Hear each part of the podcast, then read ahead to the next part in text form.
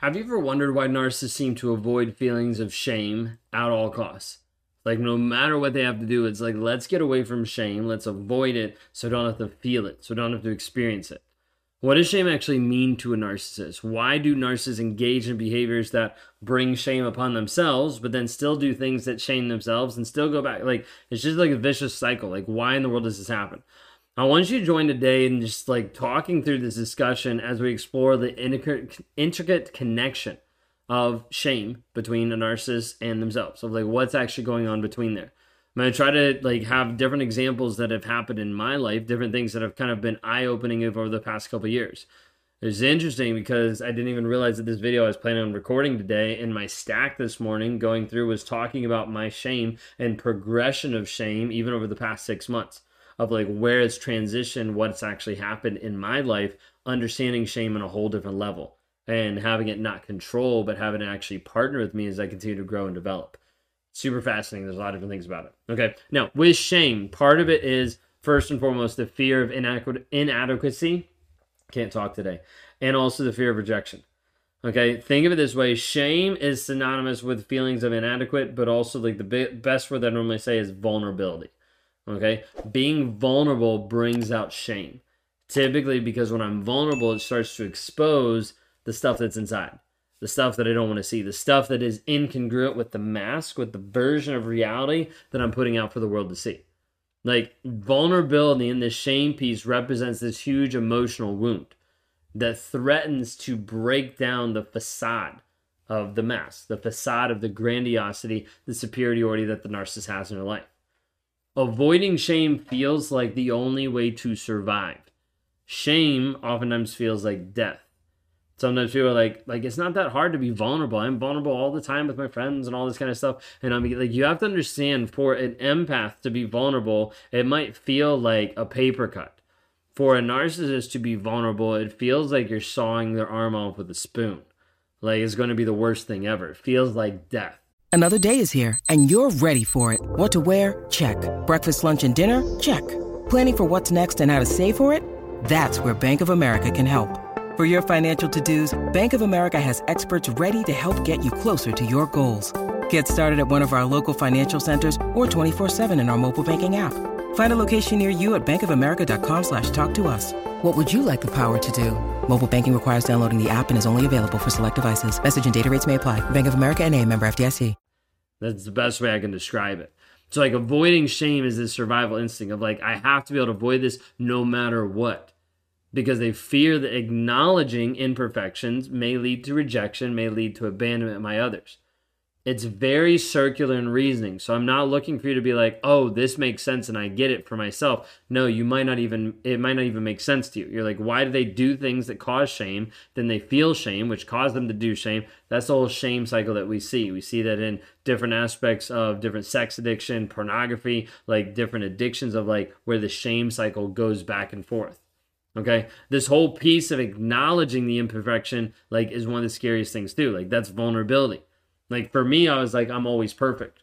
Like I viewed I was perfect. I would tell my wife like it's hard being with such a perfect person. Like that's how I was in a lot of scenarios of like I'm the best ever. Like why would like no one else's opinion matter? Like it was all like about me. Okay. Now think of it this way, like like in the workplace environment, I didn't always say it was about me, but I acted that way.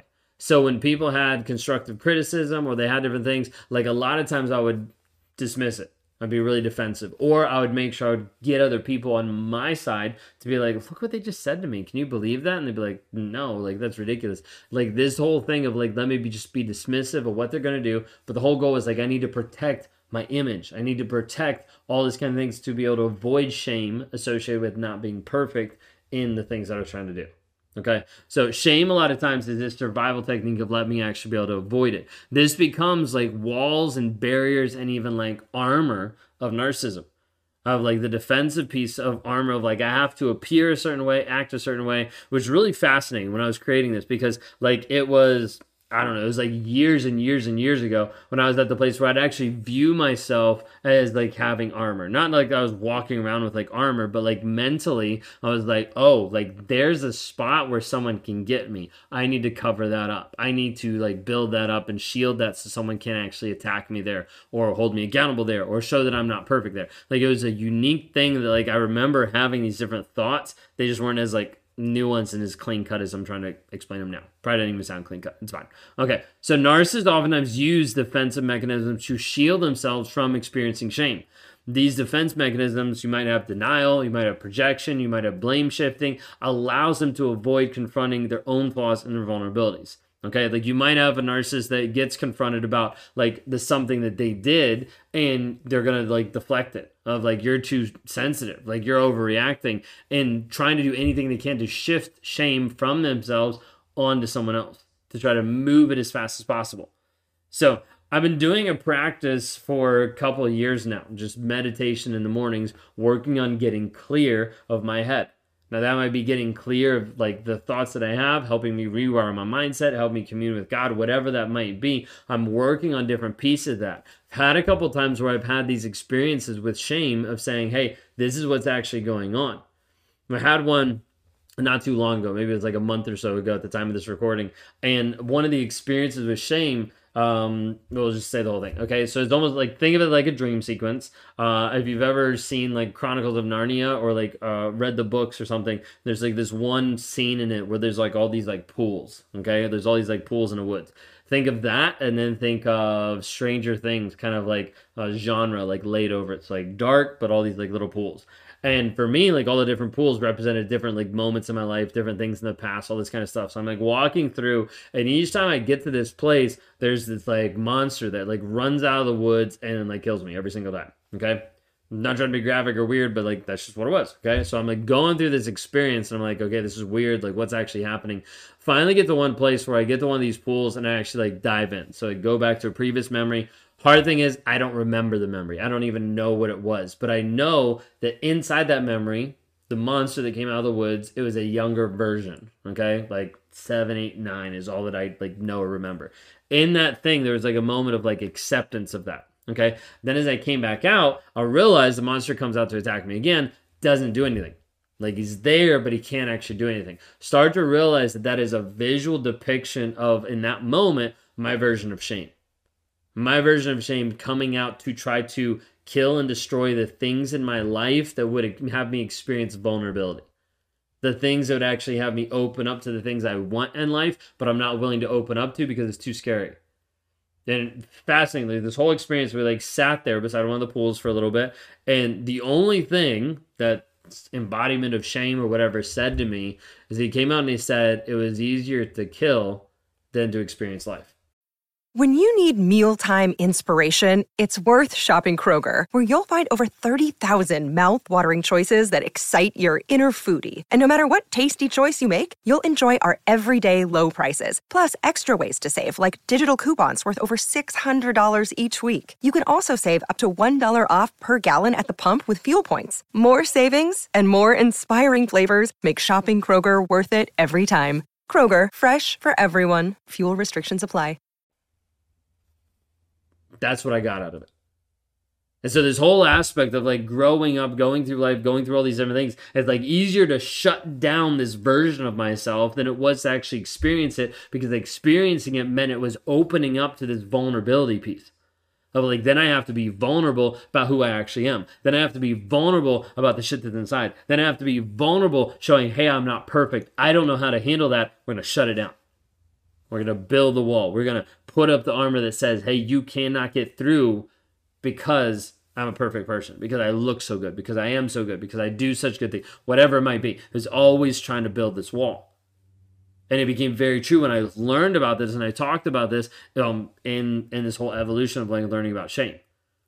Like shame for me has transitioned and grown and, and morphed in so many different ways.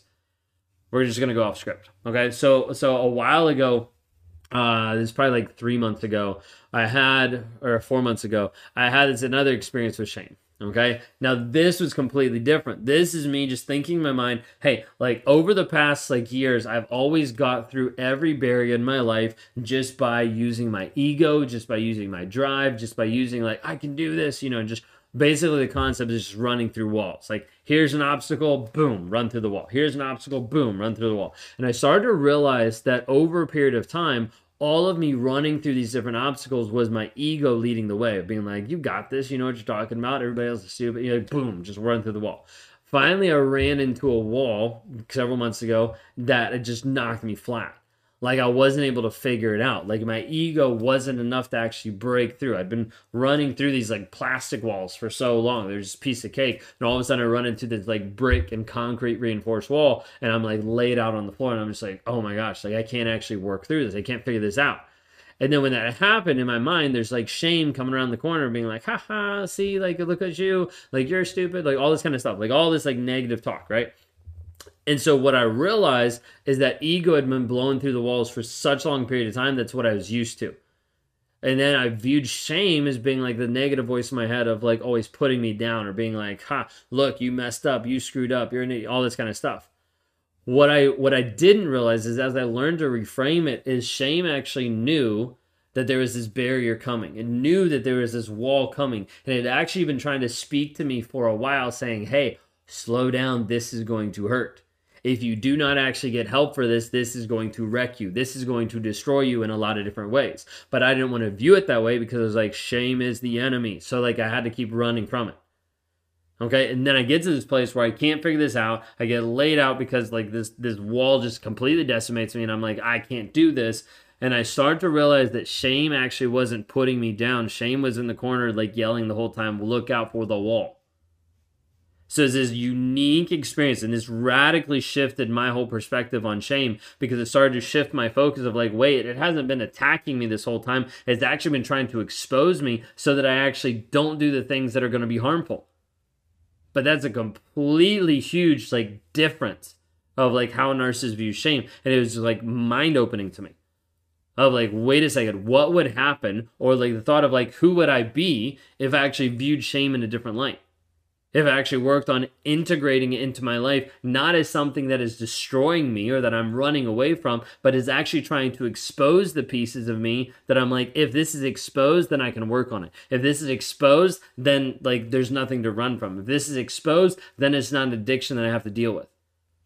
But this whole aspect of shame is so hard for people to be able to work through and be able to run from because it feels like death dealing with vulnerability. It feels like death dealing about shame.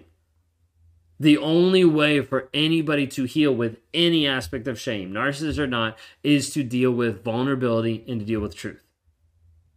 Setting shame free, getting free from the bondage of shame requires embracing vulnerability and facing truth. I got to a place in my journey that I finally started to realize that there would be no change without vulnerability because vulnerability was identifying where I was on the map. It was telling me, hey, this is where you are, this is where you want to go. Without vulnerability, I was like, don't know where I am, can't figure it out because I wasn't willing to be honest about where I actually was. This is huge and very hard at the same time. But when you start to open up a door of genuine self awareness and personal growth, you start to see when I'm vulnerable, I can actually change. When there's no vulnerability, there's no change possible. Just like with a narcissist, if there's no honesty, you have no relationship. There's no change even possible. If you can't get the person to be honest, you can't even talk to them about narcissism. There's no point because they're not willing to actually acknowledge that their reality is not 100% true. Without truth, without vulnerability, no true change can happen with anybody out there. So, regardless if your narcissist seeks therapy, goes to different counseling, tries to do all these different things, if they're still being a liar, nothing will change. Hopefully that makes sense. Talk through a bunch of different aspects about shame. Leave some comments, questions down below if I was confusing or if you're like, I still don't get it. Totally get that. We'll try to do another video to try to explain it. This is actually the first time I've like talked about shame in this nuance and also shared some of my experience more in depth. So there we go. Vulnerability, like right there, because not even all that was planned. Okay. But I want you to be understand, like without being vulnerable, there no no change will ever happen. No change can happen. It's impossible. Okay, you can't be you can't be invulnerable, non-vulnerable, and actually have change happen. That you'll just have modification, short things, but not true transformation. And that's ultimately what people are looking for to be transformed from the person they are to the person they want to be. How do you do that? First off, you have to be able to embrace the shame and actually embrace the vulnerability of where you currently are to be able to grow, change, heal, and develop. If you want to do that one on one, if you want to work with me inside of our Thriver community, that's where I work with people exclusively. You can go to www.rawmotivations.com. You can join any of our challenges, start to move forward from there. We'd love to help you in your healing, in your growth, in your change, in your development. Share this, like, subscribe, rate, review. Thank you all so much. Y'all have a blessed day.